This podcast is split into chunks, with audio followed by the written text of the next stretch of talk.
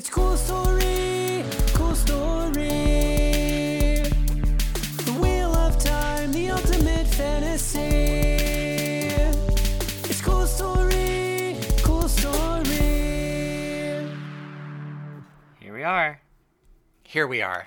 I have a couple of things to say, but do you want to go first? Sure. I have a couple things. One, it's, you know, it's now holiday season, post Halloween spooky season. And Davey had this memory of a childhood movie he had seen that he wanted to rewatch. And I was like, "Oh, I'm totally Uh-huh. into it." And we decided like even if it's bad, we'll uh we'll just have a good time watching it, making fun of it. Uh huh. Uh-huh. So we watched a movie called Jack Frost from the 90s. with, Okay. um, what's his name? It's not one of those like claymation Jack Frost movies. It's Okay. um, Kevin. No, no, no, no. What's his name? Famous actor. Oh my God, it's gonna kill me now. Oh, Kevin. Uh, Kevin. Um. No, it's not Kevin Kevin, Kline? No, um, Michael Keaton. There we go.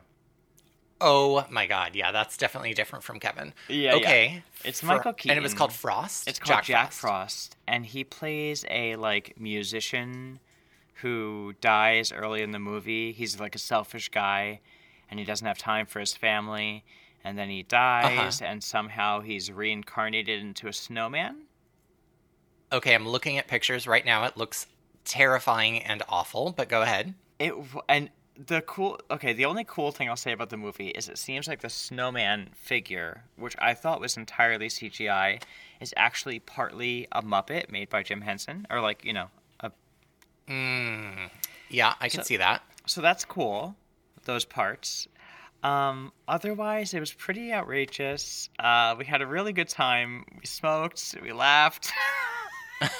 We just tried to make sense of it. And there's a scene when they they find a sled the boy and his snowman father. Uh huh. and they're getting away from like kids who are being like bullies. But Uh-huh. the kids are like literally trying to kill him. Like they're trying to run him off of a mountain and they're laughing about it like it's not what So it's a homicidal children uh, Christmas movie. yeah no one addresses it like it's just glossed over How weird. oh my god Does he melt at the end? Does the dad melt? Uh, no, he does this weird, like, sparkly. There's like a fear of melting at one part, but he does this Okay. weird, like, sparkly, becomes his human self again for a moment before he disappears into the ether with no explanation as to how that happens or why. It's very. It's out there. So if you're looking for a real wild ride and Trip. you want to, like, yeah, if you want to, like, have a good time and watch a, a good bad movie, Jack Frost from the 90s. How is that? Like, I'm curious to know how it was received at its time. I don't know, Just but the. Oh, the tomato meter is bad. two and a half right now. stars. Yeah. Two and a half stars on IMDb. yeah. Davey was like, okay, I remember this being better when I was younger, but I I don't know. yeah, I, I yeah. and uh, Um, it came out in '98, and Davey was born in, 93? So, so he was like five, five, years old. yeah. Yeah. So that makes a little more sense. Um, yeah, yeah. And the other thing, which is more Wheel of Time related, is I've watched all of the bonus content and those like shorts, uh, the origin Wheel of Time shorts that are like companions to the series. Yes, I, I'm I, a bad fan, a bad WoT fan, because I haven't seen them yet because you can't watch them on your phone or the TV app. You can only watch them on a web browser, I right? know. Yeah, I was very confused searching for like a whole day. Like, where the hell is this content? Yes. and Same. then I found it in the. And for anyone out there who wants, who isn't sure where they are and doesn't want to ask, or who's like me, if you go on your browser and you're watching on Amazon Prime, as soon as the episode begins, and I would go to the most recent episode because they'll show them chronologically. And if you go to the most recent episode, it shows you everything. Whereas if you go to episode one, Oh, it shows you what came out with episode one. Do you know what I mean? Okay. Yeah, yeah, yeah. So go to the most recent episode, and then like a little icon pops up on the corner that says X-ray, and you click on that and click bonus content, and they have like, in addition to concept artwork, which is really cool for each episode, and like a map of where they are all going, and like behind the scenes images. They have um, one section that is like behind the scenes, getting to know the Wheel of Time world type stuff, where they interview Brandon Sanderson, they interview um, Harriet, Robert Jordan's widow, um, which is I've never even seen these people for me, a new Oh, yeah. So Yeah. it's kind of cool getting like their take on things, and then they also have the animated like origins series that they're releasing with each episode. So there's four episodes out of that now. And like how them. long are those? They're all like five minutes or less. Everything. Okay. Yeah, they have one for the breaking of the world. They have one for the fall of Manetheren. They have one Okay. The um, Sidene and Sidar. And they have one which actually gave me information I didn't know about, which is called like the Greatest Warder, and it's like a legend Hmm. of like who was like the greatest warder of all time. Hmm. Interesting. Yeah, I liked it all. I like the I'll artwork check that involved in them. Also, Okay. Yeah, they're they're animated, right? Yeah, they're animated, like loosely animated. It's all like storyboardy kind of art coming to life. It's pretty cool. Okay. I like that. Yeah, Fun. check it out.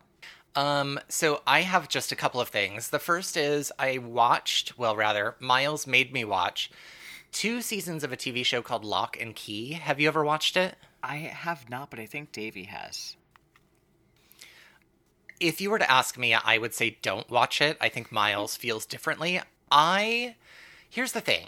This TV show, I have an issue when a TV show can't, or a movie, can't decide what it's trying to be. And I felt that a lot with this this TV show. Like 50% of the time, it felt like the haunting of Hill House. Like it was a, a horror thriller type thing. And then 50% of the time, it was like a Sharkman and Lava Girl. Like it was stupid, awful little kid fantasy bullshit. And so I just, I don't know what it was trying to be, but it failed at both of those things, in my opinion. Um, and so I just wanted to complain about that. I've heard decent things about it. I've never seen. Oh, you know, I'm looking it up. Okay, we do. This is on our list of things to watch. So maybe we will watch it. We'll see. Yeah, I'll be really curious to know your opinion of whether you agree with me or Miles. Okay. Okay. My second note is do you know the um, musical group Years and Years? no. I mean, I've heard of Put them on your. a move, uh, a show called Years and Years, but I don't know. Okay. Put them on your playlist immediately. I love them. They have two albums. Both are great. I think the second album is even better than the first. Okay. Uh, the third album is coming out soon. Um, kind of reminds me. So it's like Poppy. the The lead singer is like a young gay man from the UK, um, and it sort of reminds me. I wonder if this is going to be one of those things where I hear a song and I'm like, oh, I do kind of know this, but right now I'm not Yeah. sure. There's moments that it, it's kind of it has I think they're very inspired by the 80s because there's a lot of like 80s influence in a lot of the songs, but it's hmm. really fun. Okay. The last thing is I have been very active on Twitter because of the TV show and recently I tweeted about some a scene in okay, I'm actually going to wait until you cover it in this episode and then I will bring it up. Okay. Will you remember? I absolutely am going to remember. There okay. no doubt. Watch me forget. I can't wait. Um, also, we got a few corrections from Pythos. Let me just pull those up real fast. yes, I did see these briefly. All right, so fridging, which I brought up la- uh, last one or the one before, I think the one before, um, is from a comic book uh, writer named Gail Simone, and uh, she talked about how the like the women in refrigerators thing, which is drawn from an issue of Green Lantern from the mid '90s, where a supervillain murders Green Lantern's girlfriend and then leaves her body in the fridge for him to find later. So that's where the fridging comes from. Um, but it's essentially the concept of women characters who are killed, maimed, or depowered as a plot device to give the male characters angst or motivation. Okay. We also talked about movie phone. Um, and Pythos mentioned that that was a- around until at least uh, 2015. Um, Da, da, da, da. Oh, I think they were talking about movie screenings. Like the Oh, movie screening yes, movie things. screenings. That's right. Like that's where right. I saw yes. Geely. Yes. Okay. Yes, that makes sense. Um, the bird that the white cloaks eat. I thought I thought I mentioned this, but it's actually a real world thing. The bird with that you eat with beaks and feet in it or bones. Um, it's from France. It's called an ortolan, O R T O L A N, and it's a little songbird that is uh, force fed and then drowned in brandy and then cooked and eaten whole. And uh, so apparently the tradition was to like cover your head with a white cloth while you eat it to hide your shame from God while you were eating this bird whole. Oh. well, you know what? Uh, but it's That's Yeah. telling because the the white cloak did not hide his shame from God. He is he sure did not. Yes. He lets the blood Um, drip from his mouth. Yes. And it's been um banned because of animal cruelty. Oh, good. Um, and lastly, I mentioned the little, the cute little horse armor that the Myrddraal and the Children of the Light have the the horse's head helmet things, um, and those are called a chanfron, c h a n f r o n, um, which is a piece of armor on a horse, and armor on horses is called barding.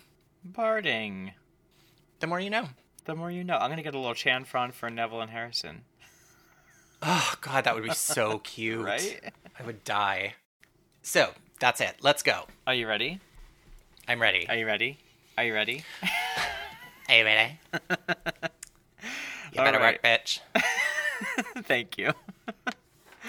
so this is episode four of the series on well on Amazon, and it is called "The Dragon Reborn."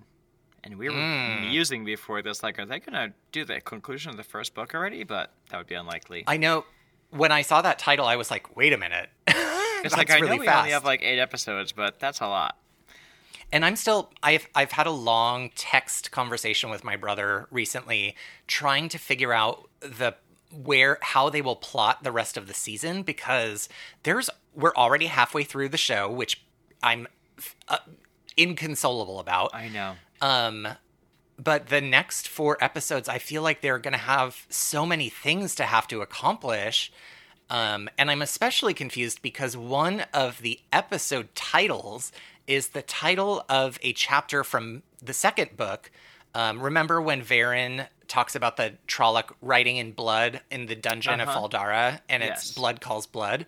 That's the title of next week's episode, and so I'm I'm so confused about how this is all going to work. And we're still going to see Loial and Min in the upcoming episodes. And so it just feels like so much has to happen in the next four episodes that I'm like, where, where, where, how do they accomplish these things? I know. I wonder how much we're gonna see Min. She might just be introduced real quick. But Loial. Yeah. Well, I did see a. Okay, so I watched one of those like ten things you missed from the Wheel of Time uh, trailer Uh huh. on um, WatchMojo or one of those random things. Ooh, that's dangerous because what if it was spoilery? Well, it was just this the trailer, so I figured it couldn't be too bad.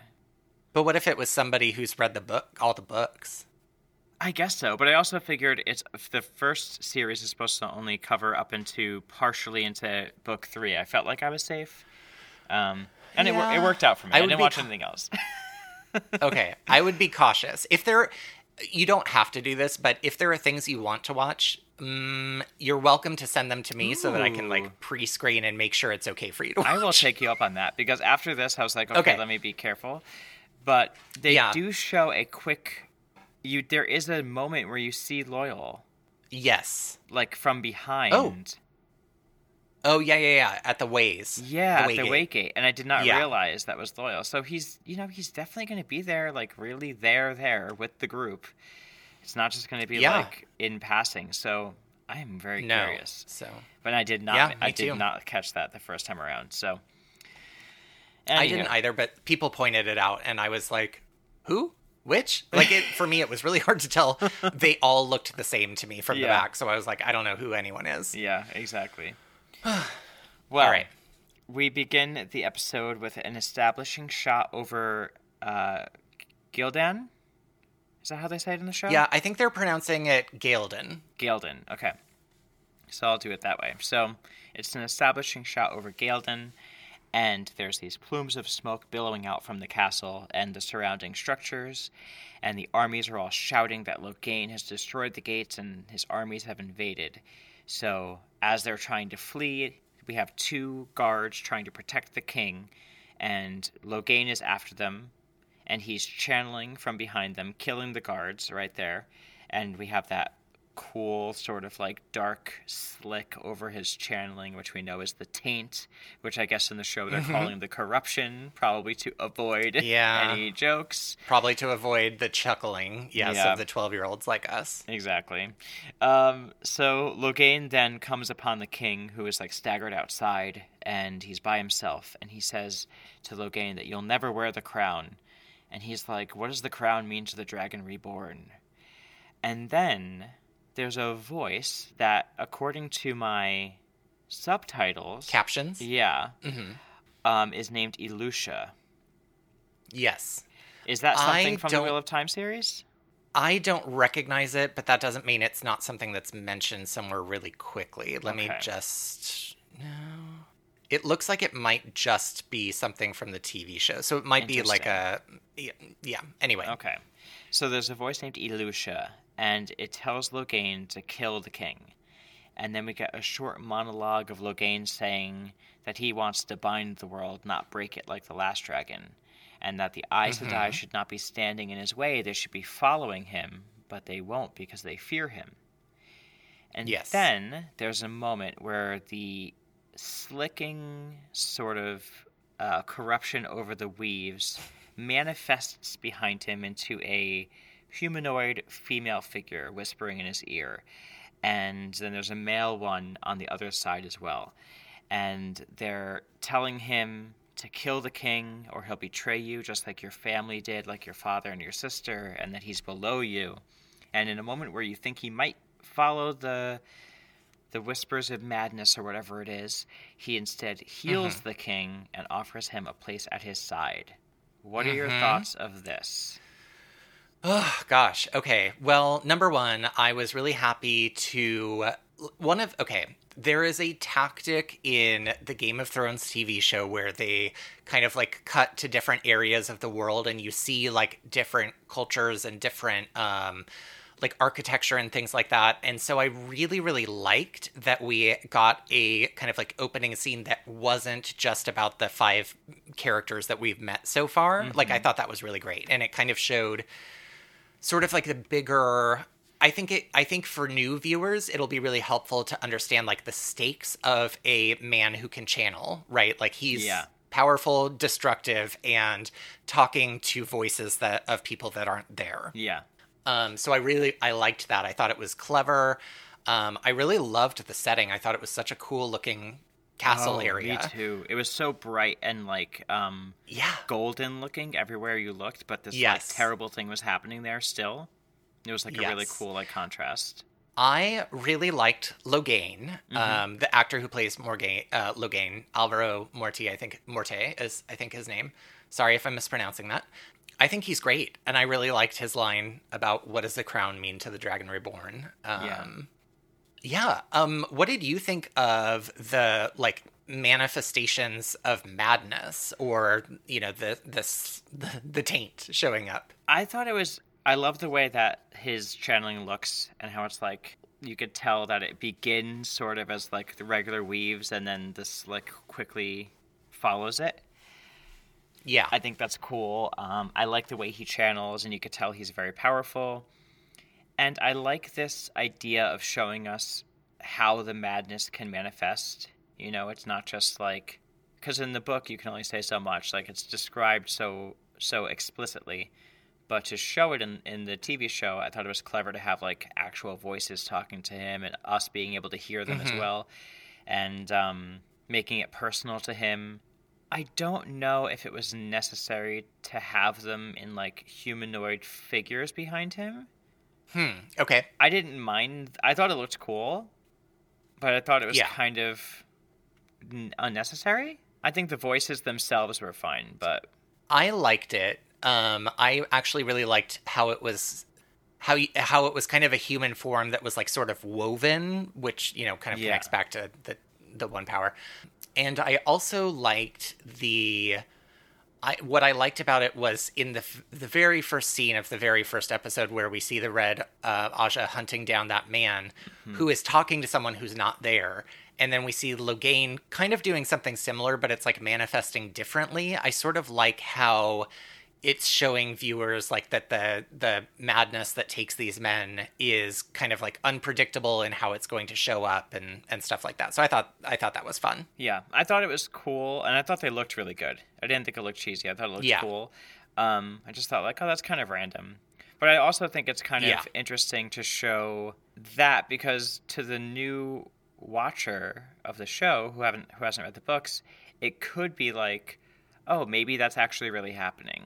Like maybe something is really talking to him. It's not really clear for sure whether Right. it's madness or not. Maybe it's maybe it is something. Yeah. You know. Yeah, exactly. So, um, then we have the opening sequence, which I've already said I love. And then we're back, and it is Lan walking through like a camp of Aes Sedai. And Nynaeve is sort of like awkwardly standing on top of the rock wall nearby, Yeah. watching from below. I'm like, girl, just sit down. and then we see uh, Karini Sedai. I, Is I think they're pronouncing it Kerene. Karine? Okay. Is she? She's not in Yeah. the books, is she? Um, she is in the prequel, Okay. Okay. so we will eventually meet her. Gotcha. So we have Kerene Sedai, and she's of the Green Ajah, and she's healing Moiraine, and then she takes her to Logain at her request. She says, I want to meet this dragon, this false dragon. She brings her into this sort of cave like area that they're holding Logain in, and he's in a cage within the cave. And she explains that she's pretty tired, but only because she, Liandrin, and Alana are the only ones strong enough to shield Logain, and even when they do, they have to do it in pairs. So now we're mm-hmm. meeting more Aes Sedai, personally, which is really cool. And Moiraine enters, and the other two women are just sitting in chairs watching Logain and shielding him. and uh, it looks like they're watching TV, but it's just a man in a cage. It does kind of, yeah. and they're also blocking him from hearing anything in the room by channeling air around his ears. Yes. Liandrin says that they snuck up on his camp at night and took him by surprise, and then they channeled lightning, which scared his army of over a thousand away, running home to their moms, as she says. the person playing Liandrin is just great. She's fantastic. Like It's I so hate good. that character so much, and I love watching her. Oh, me too. And it's she's just, she's dynamic. She's just not like a Very. nasty like so good. She's so good. Isn't there's a moment in this episode where Nynaeve refers to her as a snake, right? Yes. Yes. I feel like that is such a perfect like description for the way that this actress is looking at other people. It's very snaky. Yeah. Oh, totally. Totally. Um da, da, da, so Kerene isn't so sure that they're still safe from the armies, but Liandrin says that he's so mad already that he's calling himself the dragon, and they really should punish him without a trial. They don't need to go through all the trouble of it. But Kerene is obviously very devout to the White Tower and the teaching of the Aes Sedai and their oaths, and she reminds her that the Amyrlin has ordered a trial, and so they will obey. And Liandrin's like, fine. Moiraine offers to share the burden, and she takes Liandrin's place. So first she, she puts a shield around Logain, and then Liandrin uh, dispels hers, and like she has like a visceral reaction and sort of like her body jerks, and uh, Liandrin's like, that's only half of his power, so see what we're dealing with, basically. Right. What do you think of the way they shield, like how that's portrayed in the show? I think it's good. Um there's no real way to show it the way that they show it in the or the way that it happens in the books. So I think that this is an acceptable alternative. Yeah. Um cuz it's kind of like around their body as opposed to like connected to how it, whatever connects them to the the one power. So I'm good with it. What about you? Yeah, I liked it too. Uh, da, da, da, da. So, meanwhile, Lan is training in the yard with Kerene's warder, who I forget what his name is. I think it's like Stepin or Steepin. Step in. Stepin. and he wields like two short axe-like weapons, and they're sort of training in the yard, talking together, and he's teasing Lan about Nynaeve being an odd companion. And then he decides to retire to a, ca- a tent with his Aes Sedai. And while alone, we learn that it, they kind of allude to Kerene might having a little bit of a crush on Moiraine. Did you get that, or was I crazy? Did they say that? There's like it's like alluded to in my mind because she's sitting there and he says to her something like about Moiraine being back, and she's like, Oh, uh, yes. then she kind of like looks dejected for a moment and says like, even if we had anything in common, I'd never know it because she never talks. And I kind of got that vibe. I don't. I didn't read it as a crush thing. Oh. I just read it more as like, I literally only know her on a professional professional basis because she's so secretive, Gotcha. kind of thing. Okay, I got it as like a romantic thing, but Oh, maybe. Um, well, maybe we'll see that later. Who knows? Who knows? So, uh, you know, they kind of joke about Lan and Moiraine both keeping everything close to the vest and how neither, neither of them really talk. And then he asks her to rest, and she tells him not to worry about her. But he is worried because Liandrin is gaining some traction in her approval. Her approval rating is going up among the others about gentling Logain prior to reaching the White Tower. But she says, relax. Even she wouldn't you know, defy the Amyrlin seat. But you can tell she doesn't Yeah. really even believe her own words fully. so we quickly visit back with Egwene and Perrin, who have been invited to travel with the Tinkers uh, all the way to Tar Valon, because that's where they're headed. And Can I say one thing before you keep going? yeah, I'm coming around on the Tinker's costumes. Oh. I retract my comment about them looking like they were on their way to Burning Man. um, I I like them more now that I see like the wagons. Like when we got the panning out view of like all of them walking with the wagons, like it, it started to feel more real to me. So I'm I'm coming around. okay, coming around the mountain when you when you come. I yes, I continue to like the Tinkers. Um, Okay. Davey was watching and he was like, I don't know if I should like these people or if I should trust them or not. I'm like, Let me tell you, it is so much fun on like Reddit and Twitter. There, because a lot of people who have never read the books are now like tweeting and, and being on Reddit and stuff like that. And you can see so many people like theorizing different things. And so mm-hmm. now I understand why people like podcasts like ours because it's really, I mean, I, I enjoy our podcast too, but it's kind of fun to see everyone like having such different predictions about everything and and maybe this will happen maybe this person's the dragon oh my gosh you know it's just it's really fun I'm loving watching this show now, having read as as far as I have, because now I feel like an insider. you know? Yes, I mean, compared to Davey, you are. Yeah, and it's fun watching it with him and having him like have all these guesses and stuff. Like he's like, I have a bad feeling about that guy from the early episode, like that merchant guy. I'm like, hmm, Oh. okay, You're getting practiced at my having to be like, okay, okay, or like, sure, hmm, yeah. But he likes yeah. spoilers, so he's like, tell me. oh gosh, okay. but I haven't told them that yet. So, uh, so we're with the Tinkers and the Grain of Perrin, and Aram continues flirting with with Egwene, which Perrin doesn't Isn't seem it to like. Aram? Is it Aram? I'll That's how I Aram. said it, but Aram now I can't better. think of how. I can't okay. think of how they say it in the show though, Yeah. because they don't say it a lot. Anyway, no. but- Aram, Aram, Aram, Aram, Aram. He is uh, flirting with Egwene, and she seems to like it. Perrin is not impressed, and they're still not sure whether they should trust them or not. But they agree, for at least for now, to follow along with them. And then we get a quick perspective switch to Mat and Rand, wondering if they can trust Tom. So, also wondering if they can trust their companion.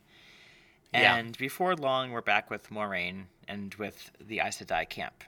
And now she and Alana are alone, shielding Logain together. I love Alana in this show. I love her. Love. Like I really love her. One of my favorite characters they've introduced stuff. I'm just in the book. I don't have as strong of a feeling about her yet. I Me either, her. to be honest.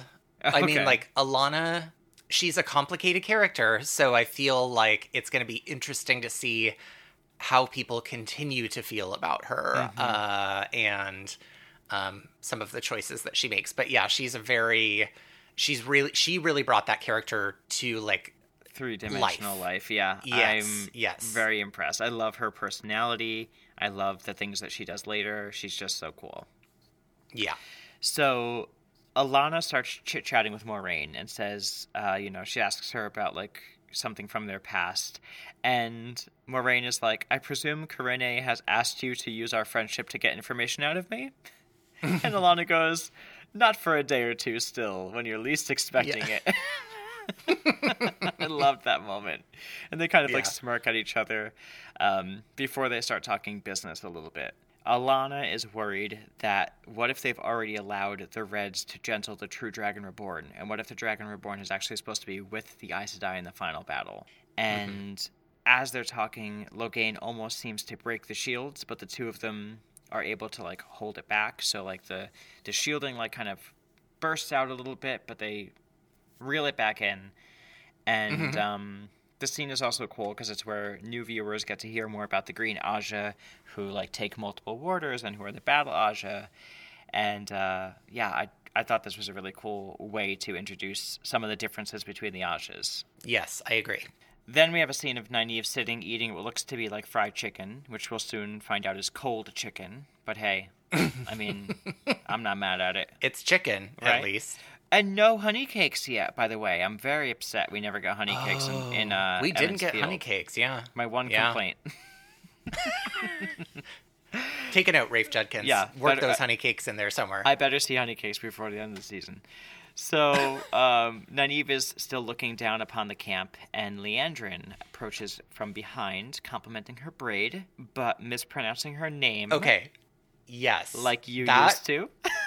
Okay, listen, I honestly I tweeted about this and um and somebody posted that they think that was like a direct nod to like the readers because it's very like I'm not sure how this is pronounced. I'm going to try this. That's try how I felt. pronunciation. I felt like Yeah. that was made for those who've read the books like you Yes. and like I. Yes. But um, specifically Um, for you with Nynaeve. Yes. Also, I just want to talk about. I, I love this actress, but I love her- the costuming on her, like oh, the yeah. the like boots, pants, jackety peplum yeah, thing. yeah. Ugh, it's fantastic. It's really good. Um, Nynaeve quickly takes control of the conversation, though, and says, like, I'm going to ask the questions. And she asks her about Moiraine. And we quickly shift back to the boys, who are now with Tom, and they've come upon a farm that they'd like to sneak into for the night and sleep. But before they get the mm-hmm. chance, the man who owns the farm is upon them with his arrow drawn. Did you see Mat's the moment before that when Mat's horse is getting all wily? Oh yeah, so Mat's having all this trouble with the horse obeying him, and he says the horse is like scared away, and he he can't get him under control, and he's like kind of annoyed. He's like, oh, he's like he's afraid to ride, and it just feels like that's got to be because of the dagger. Okay, yeah, that's for sure what I think too. Oh yeah, I feel like everything that's happening with Mat, like you could just see these like little signs of the dagger affecting him and more and more. And even in Yes. this moment when the guy has this arrow drawn, you could see him like reach back almost for the dagger, and like Tom kind of notices it too, but they don't show the dagger. Did you, and did you did you hear the whispering? I, I heard like a uh, like a. I didn't hear whispering. No, I heard like a darky kind of sound. But is that what it is? They they play like whispering. I'm 99% sure about this, but I think that when you kind of get the close up of Mat's hand clearly reaching for the dagger, I think you can, while Mr. Grinwell is talking, hear like whispering, like it's whispering to Mat. Oh, okay. I know they play like a kind of ooky spooky sound effect for sure, but I didn't catch up Uh-huh. uh, pick up on the whispering. So Rand decides to be honest with the farmer, and he's like, "Okay, okay, you know, we were just gonna sneak in and sleep there. We're not, we don't mean you any harm, and I wouldn't lie to you, and yada yada." And the guy decides he can trust them, and he lowers his bow and arrow, and his family was standing behind him, also with bow and behind them with bow and arrow. So everybody decides to cool it, and they said that the group can stay in this in this um, they could stay in the barn if they muck out the stables. Mm-hmm. Now we're back with Nynaeve and Liandrin, who have been talking, it looks like, for a little bit about Moiraine, and Liandrin's just finishing up telling her that Moiraine picked the fitting Ajah of blue because they're all little spies, and that she says that the red protect the world from the real danger, which is of men who can channel. What did you think about that? I thought it was interesting that she would share this with Nynaeve, but I guess she can't lie. Um, and I mean, it just shows the rivalry among the Ajah, whether they like each other or not, and it shows the way that Liandrin clearly feels about Moiraine. Um, yes, although she can lie because she's Black Ajah. Oh, that's right. But I did like, like I think for again for new viewers having the kind of blue and green and red Ajahs all there and giving us some different context to them, I think like puts more questions into new viewers' minds. Like, are the Reds really doing the good thing, or is Moiraine really doing the good thing? Like, it, it kind of creates some mistrust around um, Moiraine. Like, it makes viewers, I think, continue to question her, which I think is fun. Yeah, I think it has. This whole episode has a lot of like dynamic dynamics among the Ajah portrayed in a really clever way. I think. Yeah. You know, like you could tell, even with like Alanna and Moiraine, they're of different Ajah, but they get along. And there's the mentions of them being novices together, and just a lot of like building out of how they interact with one another. You know. Yeah. Yeah. So Lan breaks up this little conversation, and Liandrin departs, inviting Nynaeve to dine with the Red Ajah if she'd like to later on. And then Nynaeve is like, "That woman is a snake." and she asks if all the people in the White Tower like this. And Lan says, You'll find out eventually.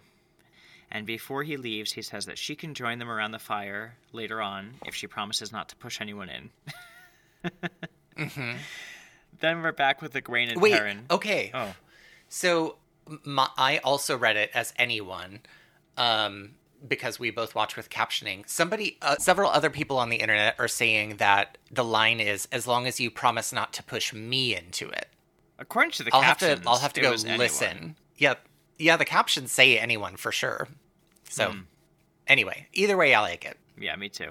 Uh, so we're back with Perrin and Tinkers and Perrin and Tinkers, Perrin and Egwene and the Tinkers, and they explain to Perrin and Egwene that they do not battle. They have sworn off violence and weapons, and that if attacked, they either run or they endure, but they never fight back. And she, the, I guess, uh, Aram's grandmother, she says that they follow the way of the leaf, and she says that the leaf in its time falls to the dirt that nourishes the tree, that in time grows the leaf again, and nothing is lost in the wheel. The real the wheel returns all. I thought that was nice. I don't think they. I don't remember that little phrase from the book. Yeah, what's Yeah. pretty cool about the TV show so far is I feel like in the books we don't really get any sense of like religion or faith or ritual, not a lot of it from people who are like following the light.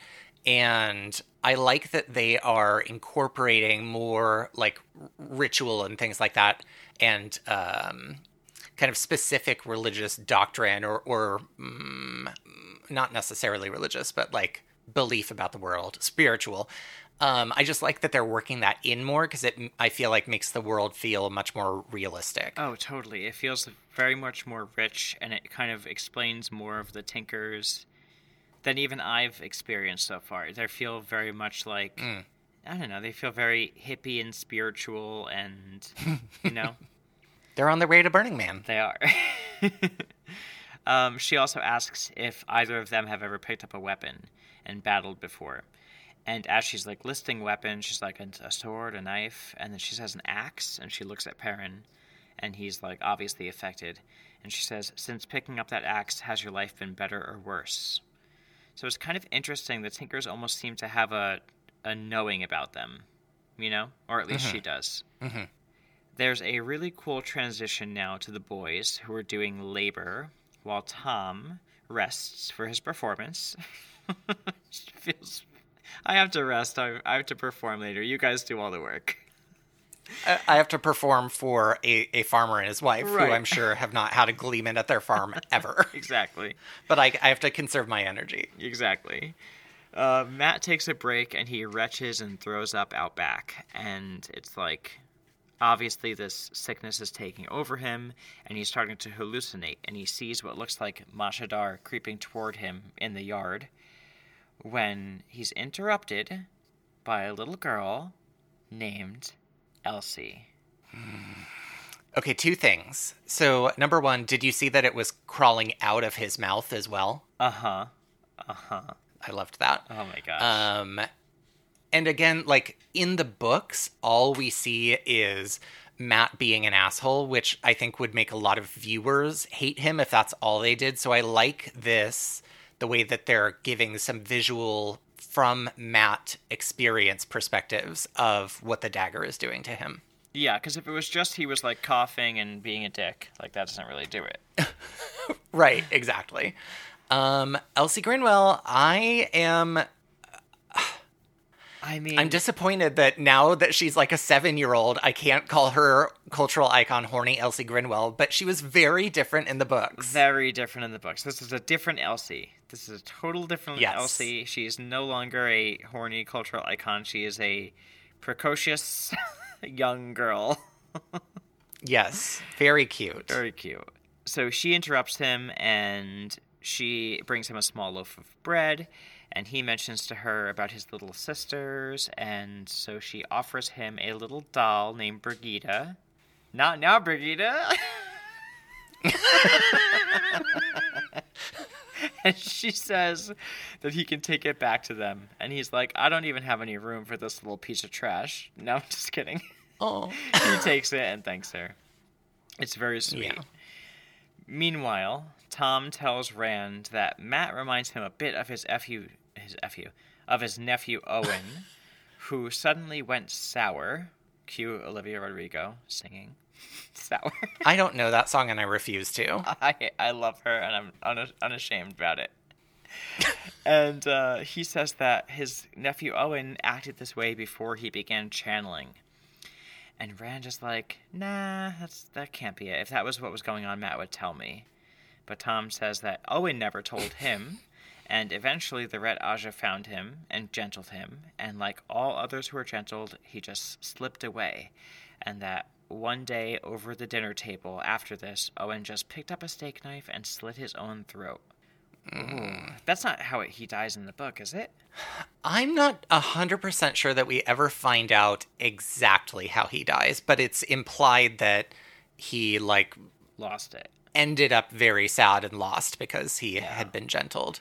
Oof, Um, grim. Also, I love that that moment where Rand says, "No, that's not it." Mat would tell me because it just shows like your friend is over there puking up shadows, so clearly he's not telling you. But like the fact that Rand believes that, I think just makes him so lovable, like so sweet and innocent. I know, I know. But you know what? If it was what Tom was supposing, maybe Mat would tell him. Eh, who knows? maybe, maybe. Yeah. So, because of this, Tom agrees to stay with Rand to protect him. And Rand says, You know a lot for a simple gleeman. And Tom says, We call ourselves gleemen because it's less frightening. Nothing is more dangerous than the man who knows the past. Ooh. Mm. So now Nynaeve is sitting with the warders around the fire. She took them up on the offer instead of the Red Ajah. Good choice. And she's telling the guys that they are more fun than they look like. But, you know, why do you serve the Aes Sedai? And then they explain that they don't serve the Aes Sedai. And they instead, ex- instead begin to explain the bond between an Aes Sedai and their warder and how it's closer than any other relationship you can have, even if with your own children. And then I think it's uh, Stepin says that Aes Sedai translates to servants of all in the old tongue, and that they serve the world. And it's not long before this, or not long after this, that Alanna comes over and collects her two warders, and they walk. Um, uh huh. Matt, how have I? I've I okay. I have been fighting so hard not to interrupt you because I don't know how this wasn't the headline, but we had warders cuddling. Oh, I know. We had a little, little queer warders cuddling by the fire. What did you think of these and- characters? Okay, well, number one, I literally, lit, uh, like, n- literally started screaming when I saw that on TV because I just loved it. And again, I'm really loving that they, that this world again has different values from our own and showing generally what appears to be a pretty wide acceptance of like queer attraction. Yes. Um, and sometimes in the books, you kind of get the sense from Robert Jordan that the Green Sisters, mm, like that there's an unequal power dynamic between the Aes Sedai and their warders. Okay. Um, and Like you kind of feel that especially with yeah, and and to an extent, like you kind of get the sense that a Green Aes Sedai's warders would are only in a relationship with her, and that like maybe there's occasional feelings between the other warders, like you know jealousy or things like that potentially. And so what I loved especially about this was this whole scene made it so clear that not only are Green Ajah like the horny Aes Sedai who want to ha- sleep with a lot of dudes, which is great, but they're but that it's like about a, a relationship of equals and that they're all in this relationship together. I loved it. I know, I loved it. I loved all the sexual um, overtones. I wouldn't even call them undertones, and I love the like the way that everyone kind of looks at the Green Ajah and their warders, and it's kind of just like a wink, wink, nod, nod among everybody, and how the even how like Alanna comes over and collects them. You know what I mean? Yes. Yes. And they walk away like all sexually charged, and they're like, "Oh, we're going to bed." I loved it. I loved it. And Nynaeve is Yeah. like, "Oh," she kind of like looks over and she's like, "They don't. Do they all? You know?" And uh, Stefan is like laughs and like shakes his head yes, and she's like, she has a very naive reaction at first where she's like surprised, but then she kind of like grins to herself. yes. And then Lan is like, I'm going to go to bed too. And then Nynaeve starts to put the pieces together that maybe that means the same thing for him and Moiraine. And she's Yeah. like, Ugh. and you could see that she has this like, not even jealousy on her face, but more like a hurt on her face, you know? yeah. Oh god, the actress who plays Nynaeve is so good. So Lan and Moiraine are now in, you know, the tent together and they're chatting and Moiraine is conflicted. She says she's wondering if the Dark One is after Logain instead of who they say to be Egwene. So we are seeing that the hmm. two of them are sort of supposing that it could be Egwene as the Dragon Reborn. yeah. And this episode also sort of tries to confirm that maybe the five that Dana from the previous episode, The Dark Friend, had been dreaming of includes Logain as the fifth member, possibly. Hmm. And then Moiraine laments over losing the four of them in the first place. And then we switch back to the Tinkers. What did you think about this scene of, um, you know, the the five of you I've been, I've been thinking of, and Logain being part of it, and all that? Yeah, I think it's interesting because, again, I feel like in the books, it's pretty evident early on that Rand is the Dragon Reborn because Yeah. He is literally the point of view character for 90% of that book. But in the TV, like if they made that evident in the TV show, I feel like it wouldn't be nearly as interesting to like first time viewers. And so getting to see all of the ways that they keep misdirecting the audience from who the actual Dragon Reborn is, I think is really fun because when you look at the like Reddit threads or or tweet threads, you see like literally every people are guessing every single character that we've met so far nice. and even some people are like the dragon reborn is actually all five of them and it's like a captain planet thing that they're going to come together and be the dragon so it's everybody is coming up with their own theories and so i'm loving i'm just loving the misdirection because i also think it'll be uh, shocking for people and i also think it'll be vindicating for other people when we find out it's rand So do I. Ah, I love it. Speaking of things I love, this next scene was probably handwritten for you as well. Rand and Mat are mm-hmm. side by side in the hay, and Rand pops up from behind him, laying down, and says, Mat, I'm here for you no matter what. You must have just passed away right there. I this this this episode I died and I was reborn. and I it was everything. I loved it. Um, we got our little Caemlyn, a little road to Caemlyn snuggling scene. I choose to believe, um, but even that, even so, it's just like Rand is such a sweet little dear in the beginning, and clearly cares a lot about his friends. and Yeah. that was just really sweet to see. Ah, loved it. So the two of them get to bed, and then we're in Rand's nightmare. and in the nightmare, he is approaching Perrin, who is hammering away at the body of who seems to be Laila, but her face is covered. And then Mat approaches as well with a blood covered hand, and neither of them could see Rand who's calling out to them. And then Egwene is there, calling to Rand, before Baalzamon snatches her from behind, covering her mouth. And then Tom wakes him up. What do you think about the dream, and Baalzamon especially? I have to say, I'm still not a fan of how they're doing Baalzamon on the show. Like, he's it's just a little too jump scary in a way that doesn't build mystery Mm-hmm. to me. Um, so I'm not thrilled. I think, in my opinion, of the four episodes we've seen so far, I do think that's probably the thing that is weakest about it. Yeah. But the kind of like disorienting nature of these dreams, because it's it's likely that some of these are like in Tel'aran'rhiod. Um, in the first se- book, even though we didn't really know what that was at that point, um, so I kind of like the sort of like swooshy nature of the the dream. Yeah, I like the If that dream, makes any sense. I do. I like the dream sequences in general. Just Baalzamon to me just still feels not scary or menacing. You know?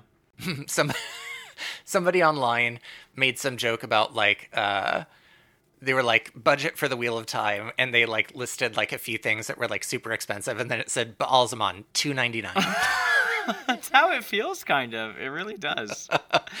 yeah it's it's not great but maybe we'll get more later beyond the fl- beyond the flaming eyes, I'm not a fan. Um, Yeah.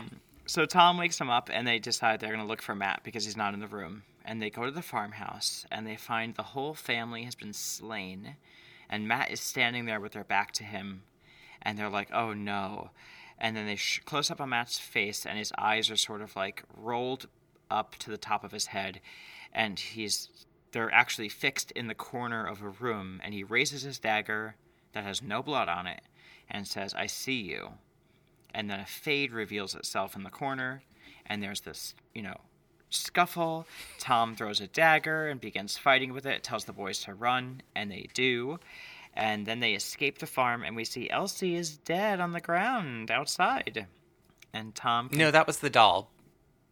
The doll, yeah it was the doll Brigida it's a girl, it's a human girl.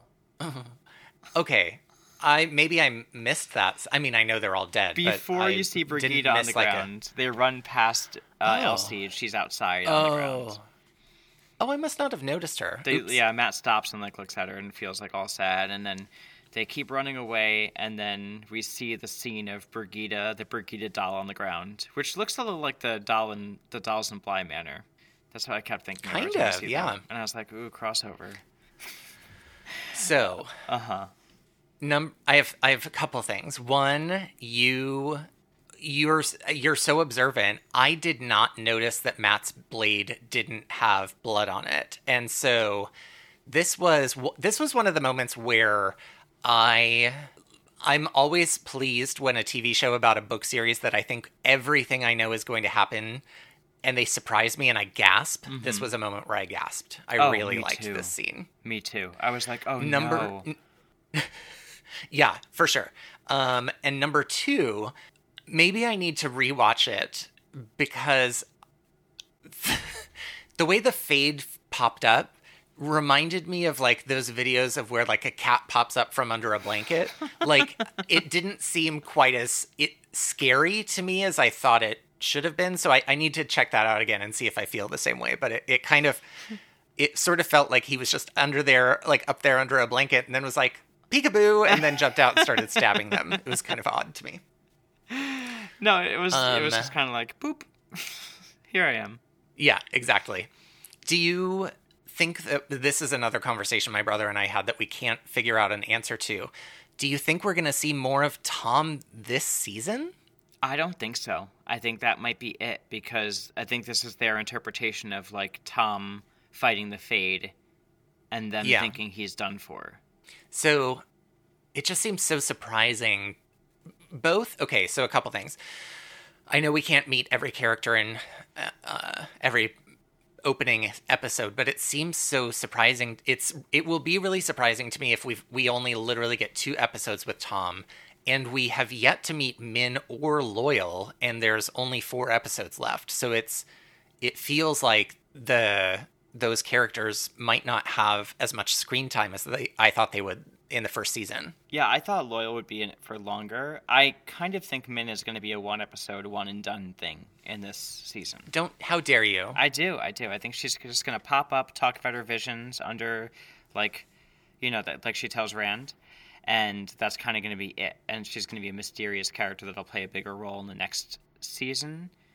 Loial, Hmm, I wonder okay. if it was like a budget thing and they couldn't figure out how to do him for very long, and maybe that's why they're introducing him later. So I read something interesting about that um, on Reddit because Rafe Judkins didn't Ask Me Anything on Reddit about the show. Um, I didn't send you the link because I knew there would be spoilers everywhere, and there was, so don't go looking for it. Okay. Um, but one of the things he said was that with Loial, they had to rely entirely on practical effects because they he said like we want Loial to be in the show as much as possible, and if he is a character that we are constantly doing like CGI work on. It would never fit into our budget. We could have him in like two episodes max or Yeah. something like that. So, um, so I'm curious because I still I, I, I was unsure when I saw that photo how I felt about it. So I, I'll I'm reserving judgment until I see it on the screen again. Yeah, I hope it's not terrible. God, I hope it's not terrible. Yeah. I love Loial so much. If it's terrible, they have some time to fix Well, it. and the the practical effects on like the Trollocs and stuff were great. Oh, they so are. it would surprise me if they spent so much time on that and then none on Loial. But we'll see. yeah. Um. So now it's the morning after, and we're with Nynaeve, who is watching longingly as Lan leaves his tent. Uh, Meanwhile, Kerene and Liandrin are at odds with one another in that holding cave room. And Liandrin says that, you know, we have hundred hundreds of miles to go, and Logain is not even struggling to keep himself together. And how can we keep up with this when we're all fading every time we're with him? And she's like, you know, if he were to, you know, escape, we'd be allowed to gentle him without breaking an oath. And Kerene is like, that is not how it works. And she's not about it at all. And she's like, of all people to be reminding me, it should not be a green reminding a red. It should be the other way around. Right. Burn. Meanwhile, Logain is just sitting there like a yoga instructor, like chilling. He's just in a meditative state. Like doesn't even look like he's bothered You- at all. He, he really is. Right? Nynaeve. Yeah. Oh, I should mention this to you uh, about the Tinkers. Davy thinks they look like they all belong in Ojai. Well, I can mean, totally that's kind of how I felt about them. Right? So I agree. Thank you, Davey. I feel I feel validated. but it's it's true, but it's not a bad thing. That's it. They should Yeah. all be having a crystal store. Uh, yes. Um, so Nynaeve finds Lan off to a, off on his own, praying in the woods and honoring his people, the Malkier. And it's the first time, by the way, that I've noticed how beautiful Nynaeve's coat is and all the embroidery on it. Oh, So good. So good. I hadn't noticed it before, but now that she's just like standing there in the woods and I could see like the like all the green and purple like flower, I just loved it. Um, Now, listen, before you go on, I have to say something. I can't spoil anything for you with this, Mm-hmm. but there is something that by the time we finish the series or get pretty close to the end, that you'll see things about the costuming that were like really subtle nods toward where the story is going. ooh, okay, I'm ready. I'm into it. Yeah. So uh, she catches him praying, and she says a prayer of her own in the old tongue, which she doesn't really understand, but she reveals that it's the last thing her parents said to her when they hid her away as their village was attacked. And Lan offers to translate it for her, and she gets, you know, very emotional, but she's very naive, holding it back, and she just like nods, like, yes, please. And he explains it's, the, it's what the last king of Manetheren said to his wife before they went into battle, the battle that they knew they'd lose. And it translates to, We shall go into the land so our children can always hold us and will never be alone. And there's a really beautiful moment between the two of them, and uh, it's, uh, it's. I just wanted to cry the whole time. It's so cute, and you know, Nynaeve says, "You're not what I thought you were, Lan," and he's like, "You're not what I, you're exactly what I thought you were." But before he gets to, you know, finish the beautiful sentiment, they hear shouting in the distance, and we find out what it is now.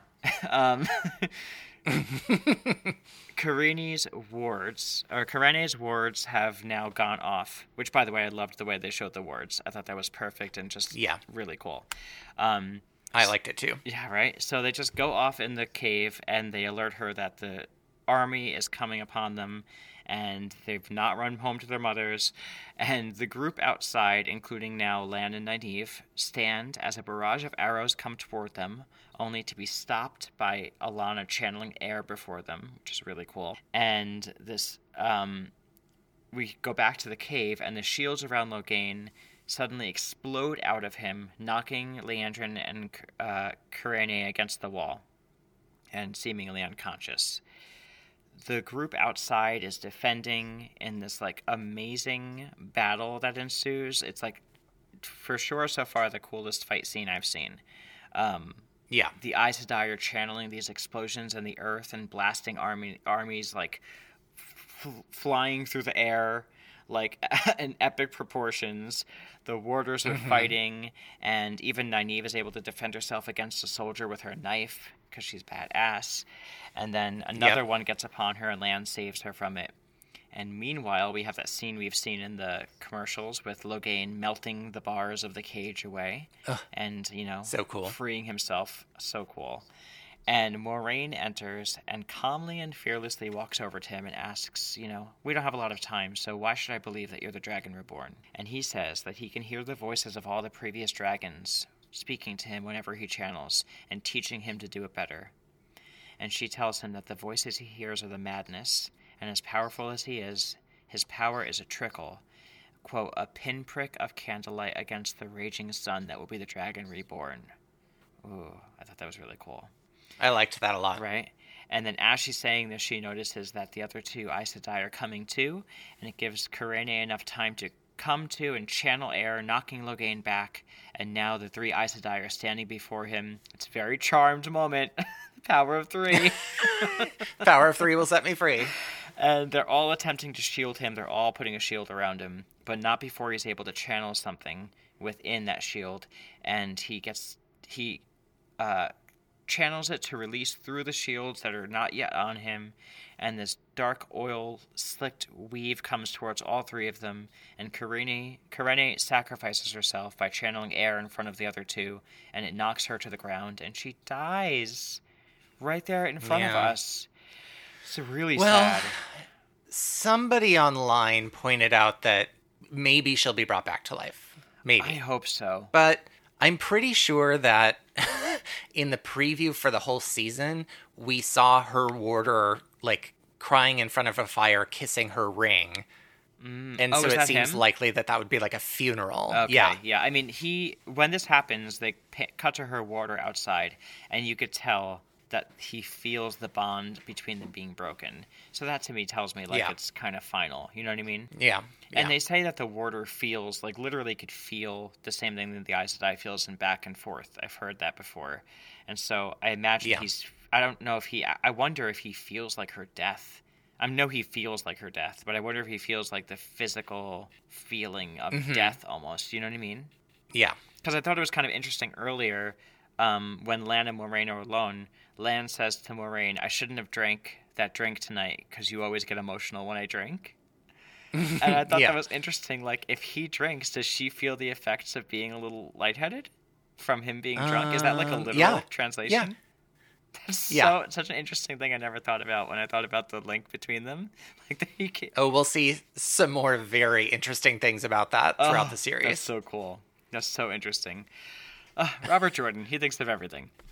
So, um, so yeah. So back to this, we see him stepping outside, feeling the bond being broken, and he's overcome. And the battle ensues outside. And Lan and Nynaeve and company eventually enter the cave, um, including with Stepin. And Alanna stays outside to fight off the rest. And she does that really cool moment where she channels and like uh, surrounding her in a circle, like she just has all these explosions.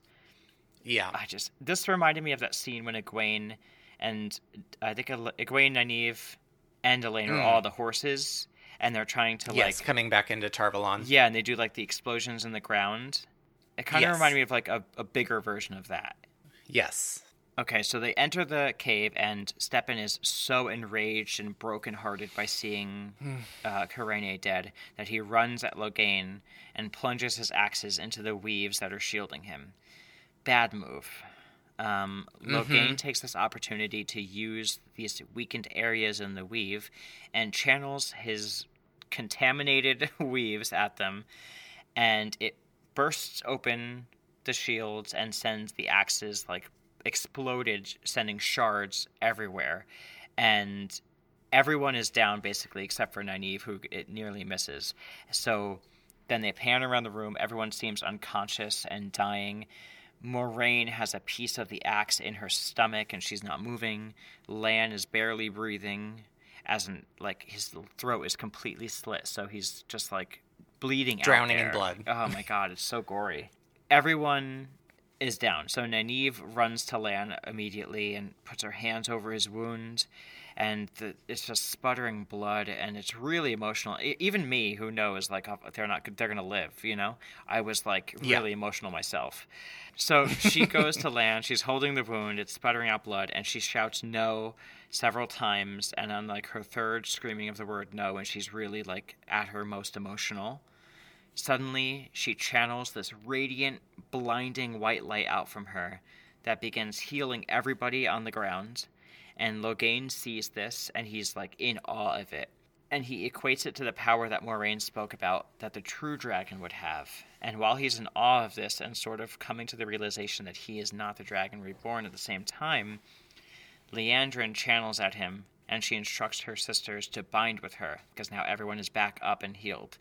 And all of the Aes Sedai in the cave do so, and Alanna runs in and joins, and she banishes the one power from Logain, with them all gentling him. And he weeps and falls to the ground, and Moiraine and Lan look at each other and at Nynaeve, and the episode ends with this intense, beautiful close up on Nynaeve's eyes. What did you think of this? Oh my god, so good. Um, was I definitely got misty eyed when Nynaeve was healing everybody. Oh my god, me too. I think Logain did a, or the actor playing Logain did a great job of that multiple realization of like, oh god, I'm not the Dragon Reborn, and now I've lost this, you know, huge part of myself, and Oh, yeah. I'm hearing voices, and what does this all mean? you know, that's a pretty crushing thing to suddenly realize is that you're not, you know, the, the savior of the world. Yeah, the moment when it's like when it, the um, connection is when he's losing the connection and like he's like teary eyed and stuff. His reaction is so Yeah. good.